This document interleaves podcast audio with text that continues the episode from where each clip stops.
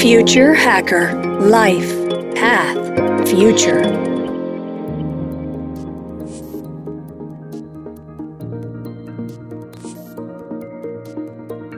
Olá pessoal, bem-vindos de volta aqui ao segundo episódio com o Rodrigo Helser. Rodrigo, vamos passar um pouquinho para o futuro, cara? Eu queria entender aí, pegar a computação quântica, né? Qual é o futuro da inteligência artificial, cara, na, na era da computação quântica?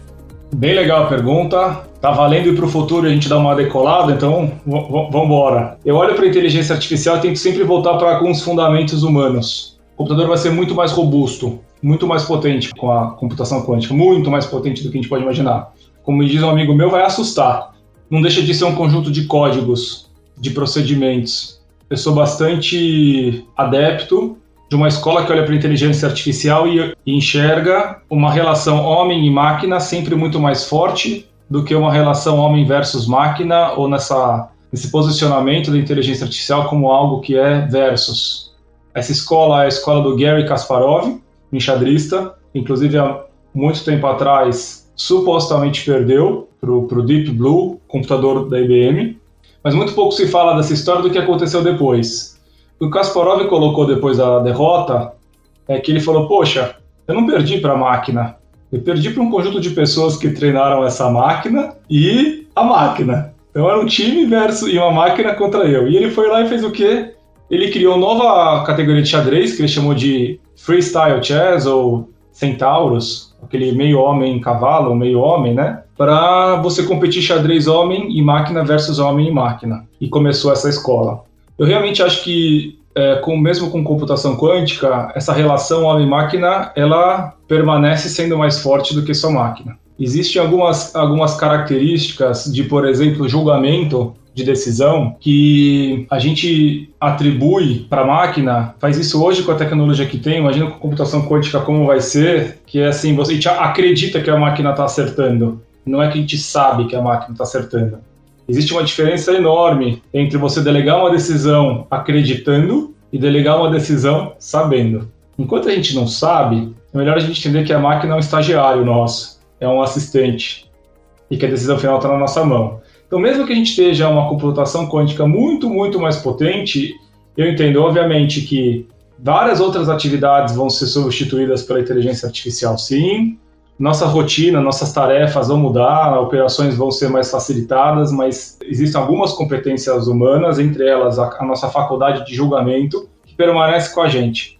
E quanto mais sofisticada a tecnologia, mais difícil entender o que está por trás daquela sugestão e mais arriscado é a gente delegar decisões é, na, na fé, na crença e não na razão, é, sabendo o que está acontecendo por trás. So far, até agora, a caixa preta do, do, do de, de Deep Learning ainda não foi desmistificada. Sem computação quântica, existe uma, uma série de pesquisadores extremamente conceituados tentando explicar o que acontece por trás, eu fico imaginando que tinha uma computação quântica por trás para deixar a brincadeira num, num, num, nível um pouquinho mais sofisticado. Então, resumindo, é, eu vejo o futuro muito mais de homem de ferro, uma relação onde a gente tem uma armadura que nos permite voar, soltar missa pela mão, fazer um monte de coisa que o ser humano não faz sozinho, mas não um futuro de robôs mandando na gente, ou enfim, com todas essas utopias e distopias que a gente costuma ler no, nas séries da Netflix.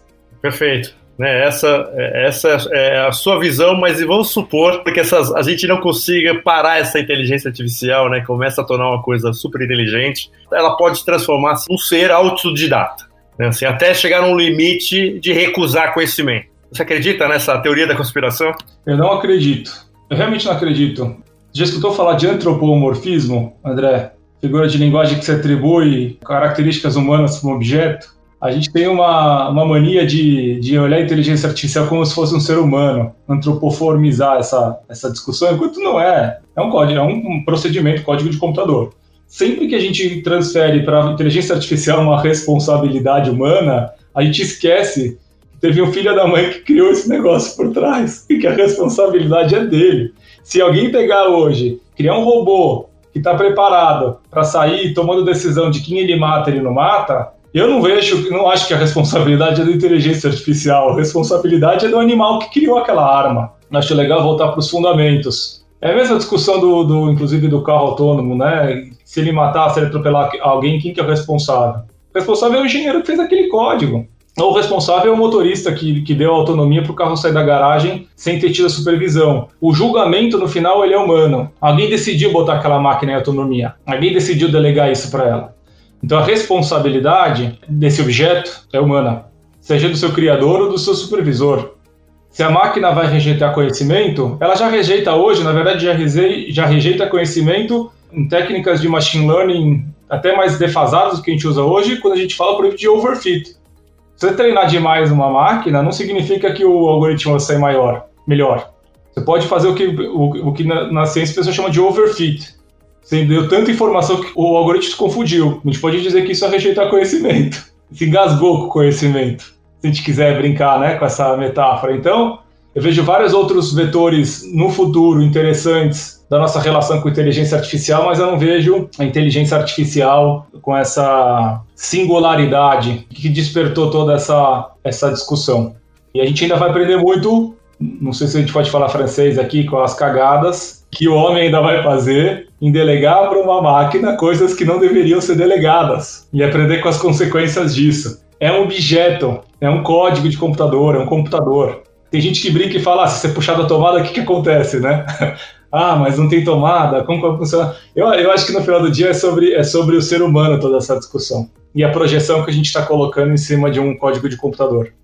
Não, perfeito, cara. Eu lembro que eu tive uma, uma vez uma reunião com um médico. Eu estava fazendo um projeto com realidade aumentada. A gente ia fazer operação de fígado, né, usando realidade aumentada. Uma doideira assim, né?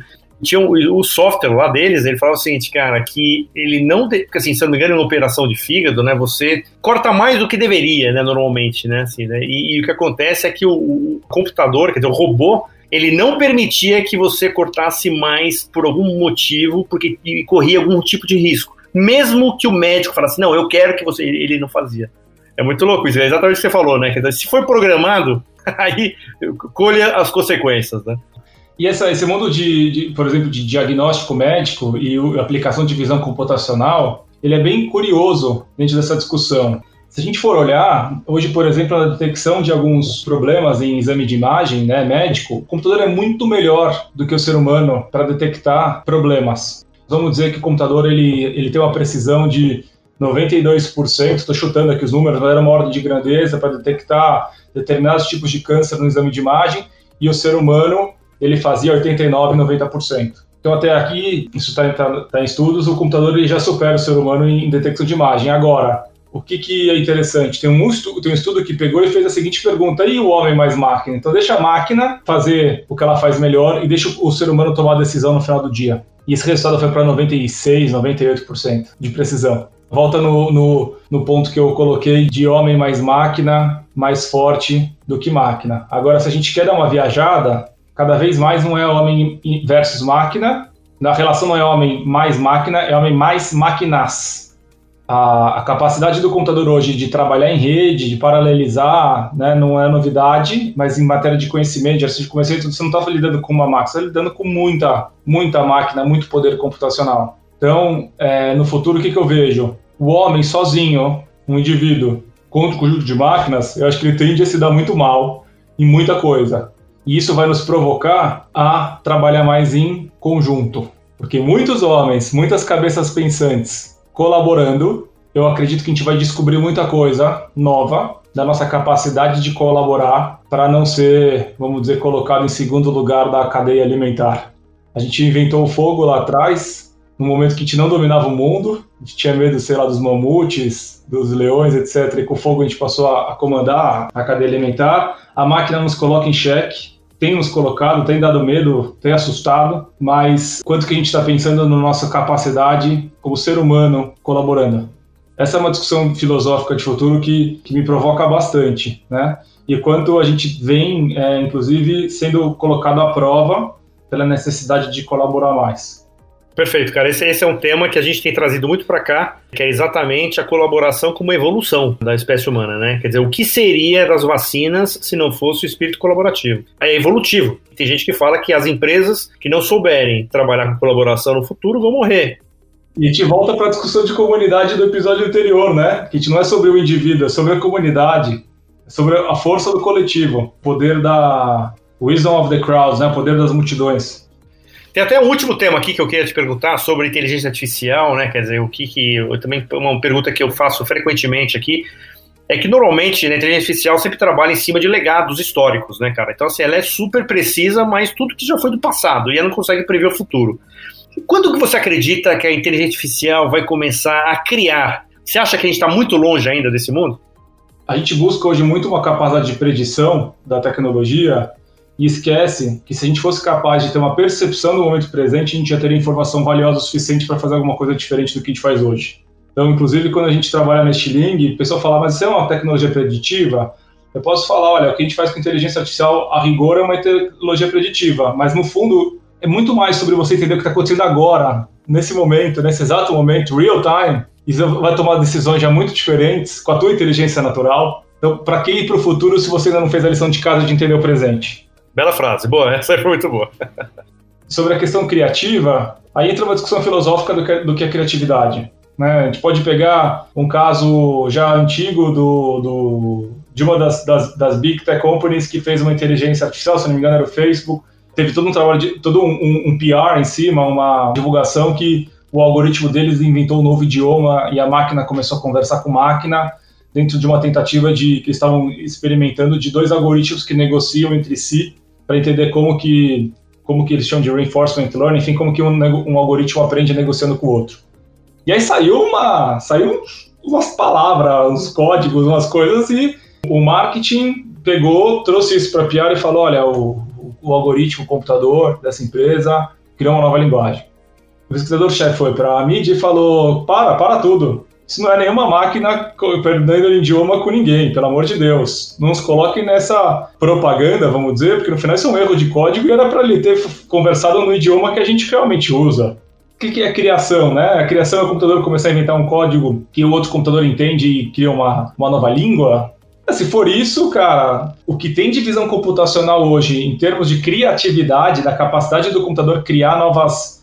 Criar rostos que não existem, criar cenas que não existem. Criar, hoje você se digita um, uma, uma palavra ou duas palavras e ele cria a imagem. Isso, inclusive, já é realidade. Se a gente for entender a capacidade de conceber algo que não existe pelo computador, a AI já é criativa. É esse mundo que eu estou falando. Então você imagina, se eu tenho, se eu pegar todos os álbuns do, do Beatles e entender computacionalmente, né, quais são todos os padrões de música, de tom, etc, eu falo, cara, cria agora uma coisa original. Isso é possível já criar, certo?